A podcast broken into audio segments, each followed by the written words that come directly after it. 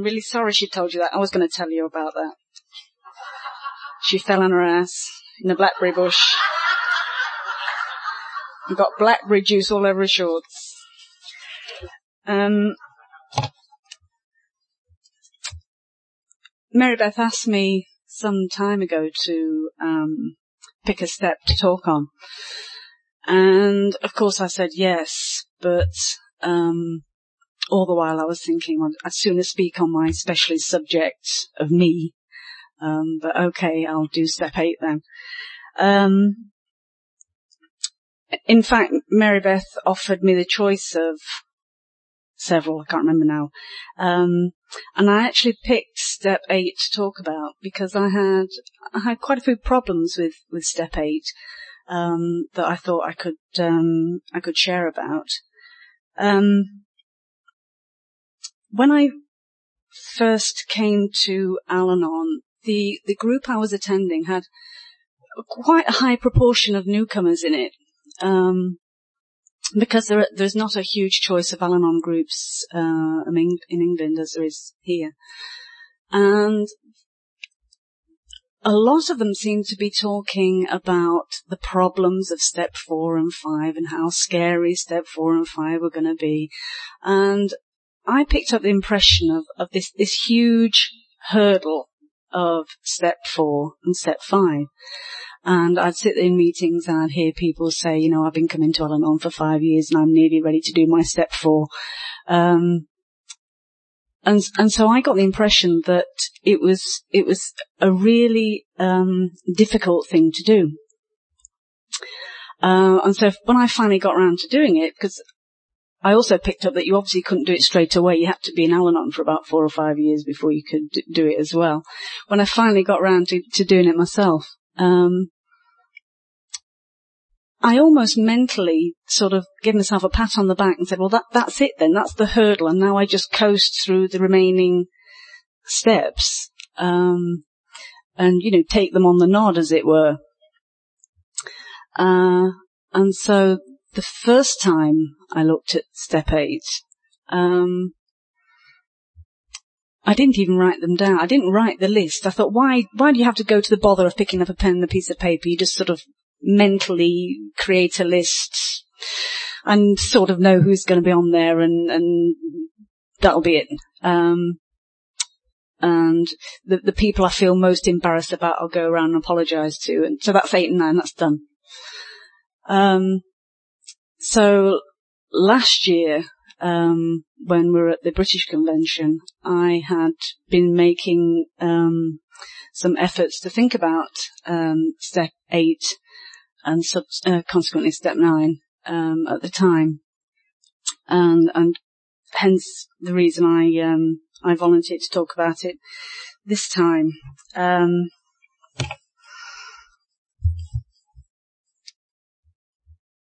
so the first time through, not not very good.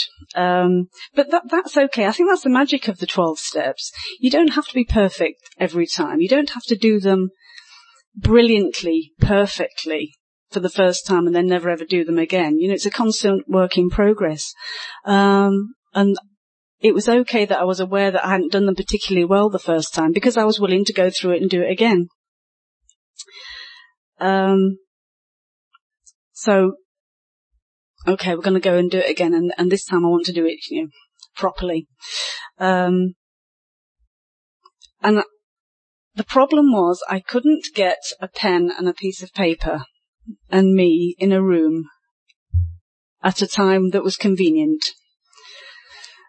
Um, that day, that week, that month, that three months, um, there was always something better to do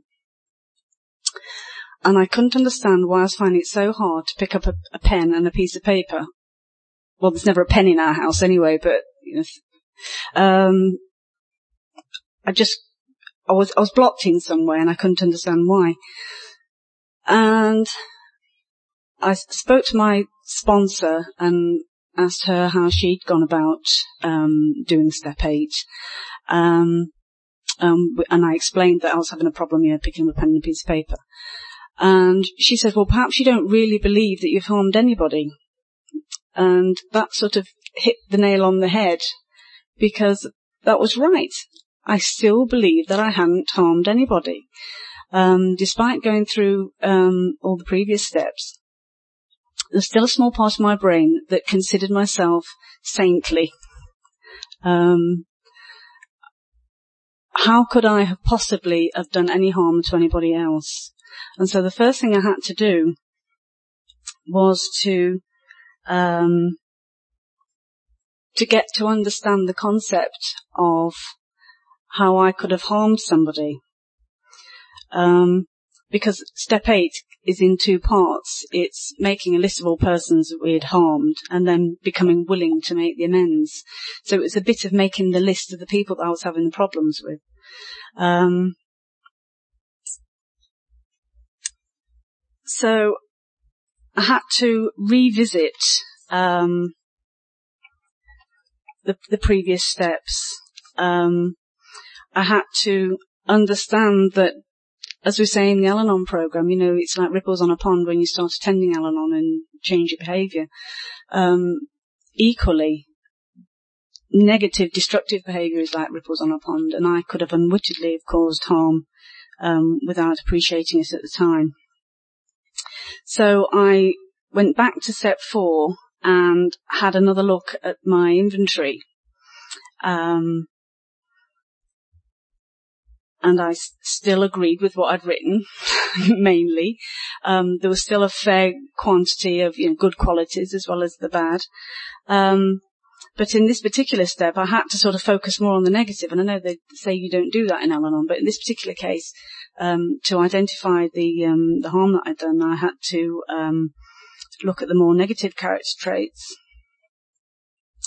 and see if these could have impacted in some way on um, on the people around me, and I'd got plenty of them.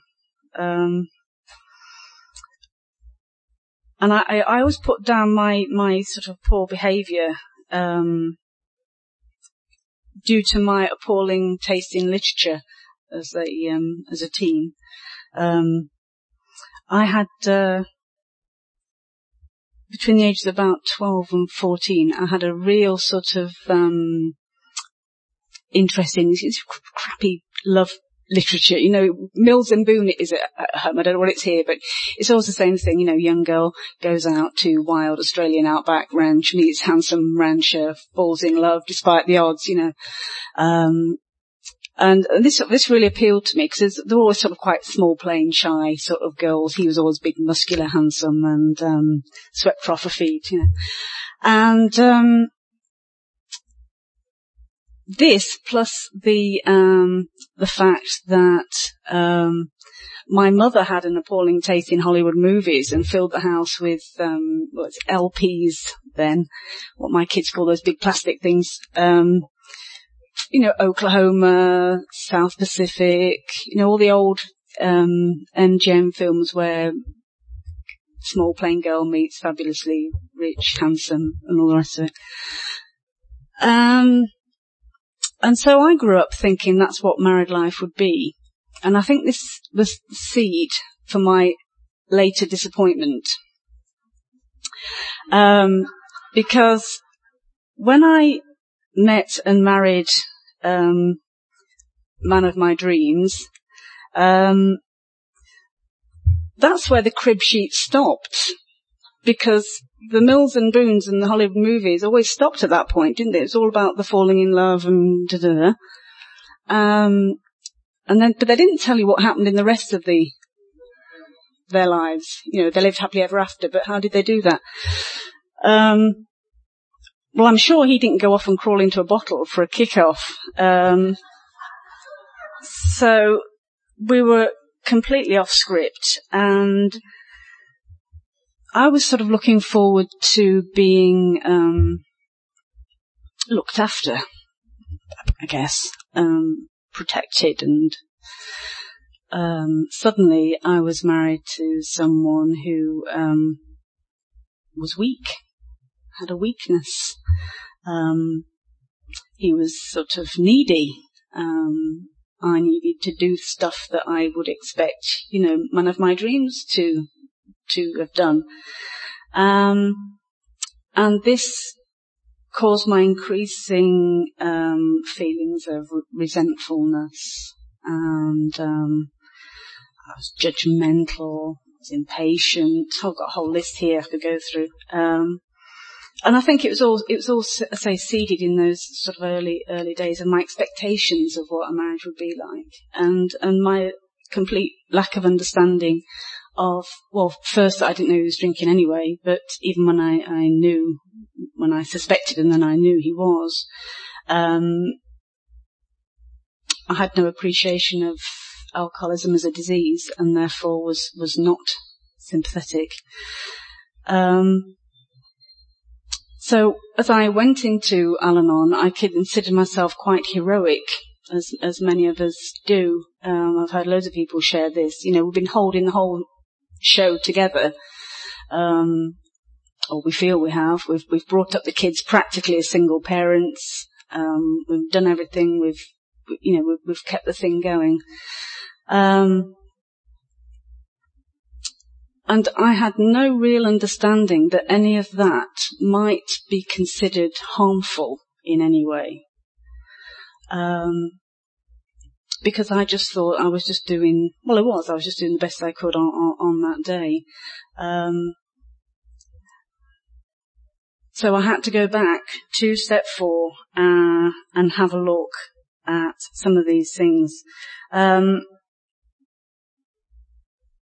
and I tackled it in a number of different ways.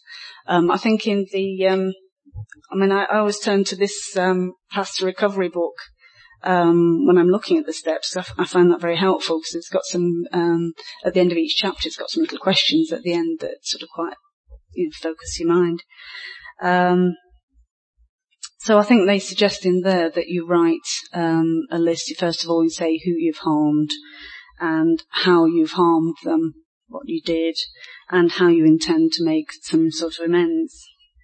Um, I found it, I, I, I, did that, but then I also found it helpful to um, write a list of, of character traits and, um, you know, like angry. Well, who was I angry with? Um, you know, in what circumstances was I angry? And, you know, what did I do? And how could I have caused harm?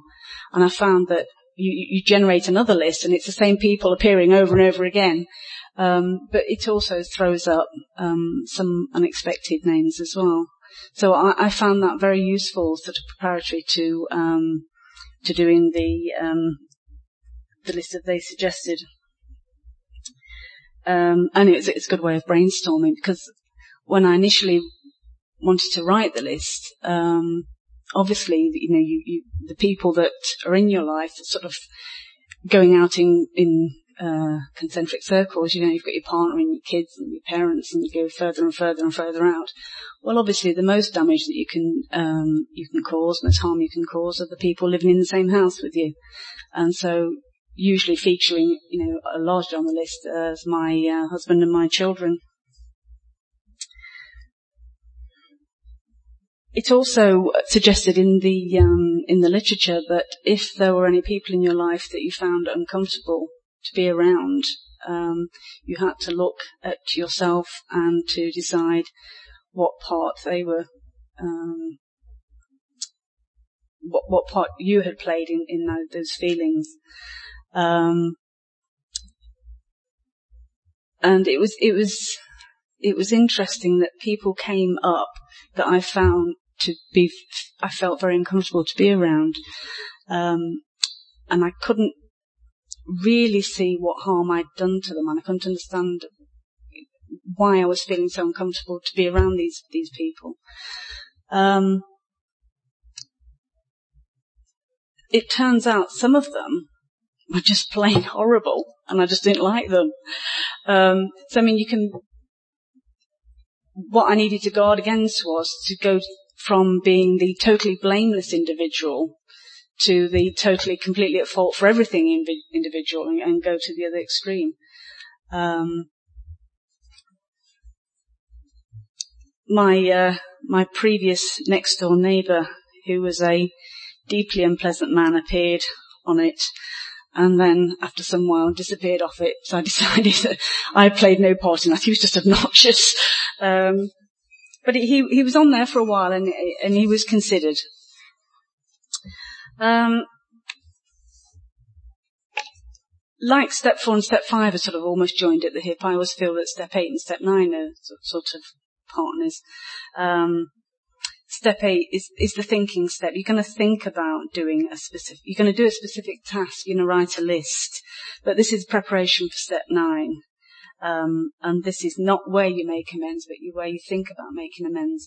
And that was an important distinction for me to make because once I decided I was going to do step eight and then nine, I wanted to rush off and make amends all over the place before I decided what was appropriate enough. Um, so as I said, you know, given enough time, people may come on, people may go off. Um, my own list turned out to be quite short. And I thought that was because I wasn't doing it right. Um, which is always my first inclination. I either, I'm either doing a thing perfectly or I'm not doing it right. You know, there's no, there's no balance. Um, so again, I w- went and visited my sponsor, spoke to her about it. Um, and we talked about what what I was doing, and she felt that I was I was doing okay, and, and told me to carry on. Um, but what about putting myself on the list? Um, and I had to think about that one because I I didn't know whether this is a very sort of sort of well used phrase.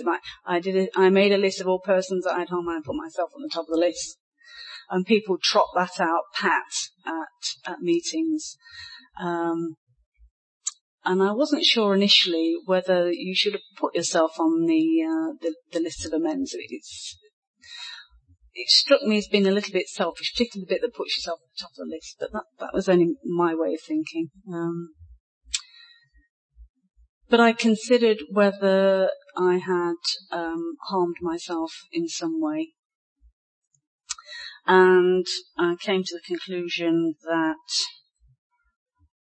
I probably made, I, I, probably had harmed myself in some way. I'd been the person that made myself unhappy by my attitudes and my behaviour. I had um, been very um, very cold and very resentful, and that had made me very unhappy.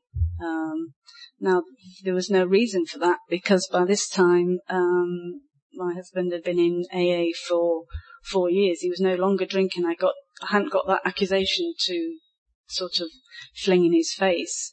Um, the reason I was unhappy is because I was making myself unhappy by my, con- you know, continuous negative thoughts. Um, and so after thinking about it, I, I, put myself on the list, but I put myself at the bottom as a compromise. Um, the second part was became willing to make amends, not to rush out and make them, but to feel genuinely that you'd like to make things right between you and other people. Um, and again, the literature here is, is, is very um, is very helpful. In fact, the, uh, the speaker at the luncheon uh, alluded to the fact that you might want to subdivide your list in some way. Um, I can't remember how she categorised it, but I put immediately one day and when hell freezes over, um, as far as I was concerned. Um, the reason it asks you to become willing I believe, is it's like when I was a kid and my brothers and sisters, you know, were, were fighting and mum would come out and say, and make say sorry, you know, and make you apologize to somebody else.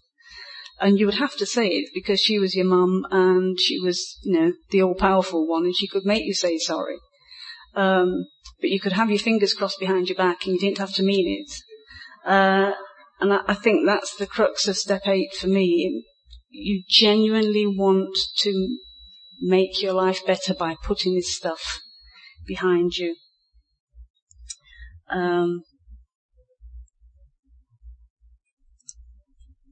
and I think it's also okay to recognize the fact that in some cases you can't find the willingness today.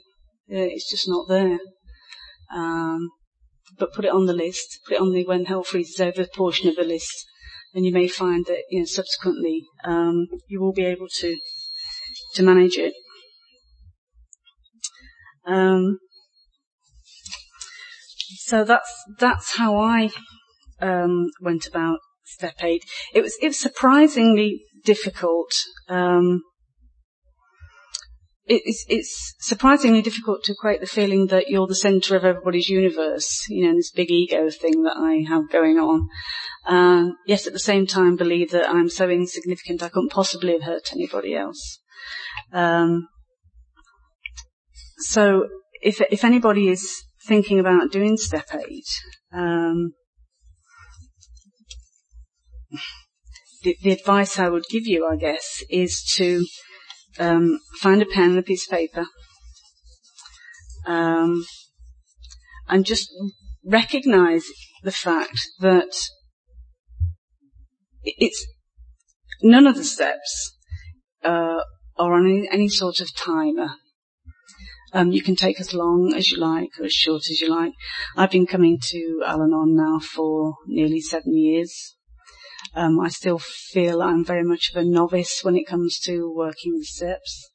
There was a, um, a newcomer that came up last night and uh, he was talking about doing his own version of um, AA. And uh, I worked my own version of um, Al-Anon for a long time. Um, in fact, I think it was about my second meeting. I was sort of mentally rewriting the steps to make them, you know, scan better. Um, but it will be it will be seven years in uh, in October. Um, it was on uh, Halloween when I went, appropriately enough, and um, I think it's probably only the last couple of years I could consider myself a grateful member of Al-Anon. I was a, I've been a resentful member of Al-Anon. I've been an unwilling member of Al-Anon. Uh, I've been an extremely pissed off member of Al-Anon, um, but I kept going back. And even that very first meeting when I went, just to prove to myself that it was complete rubbish, um, so I could, you know, just strike that one off the list. Tried it, didn't work. Um, even though I went with every intention of just trying it once, like the the lady said today. Um, I felt, I found something in the rooms and felt something that has kept me coming back, um, week after week. Um, I now go to um, a regular Sunday night meeting in Rotherham, which is just outside Sheffield. Um, I was instrumental in helping setting up that group and was going to just go for six months just to get it started. And three years later, I'm still going back to that same group. Um, it's grown and it's healthy and it's very welcoming. It's unusual in our area that it sometimes has more men than women um, in it because um, Al-Anon is pre- uh, predominantly um, filled with women in uh, in England. Um, and like everybody else has said, um, speakers uh, this uh, this weekend, um, I continue to get so much from Al-Anon. Um, I have achieved a sort of a calmness and a serenity that I never believed that I could possibly have. Um, I, I try to bring that um, those feelings and bring the program in every aspect of my uh, life, uh, my family life and my working life. Um, and I do that by working in steps, going to meetings regularly, talking to my sponsor regularly, uh, and keep coming back. Thanks very much.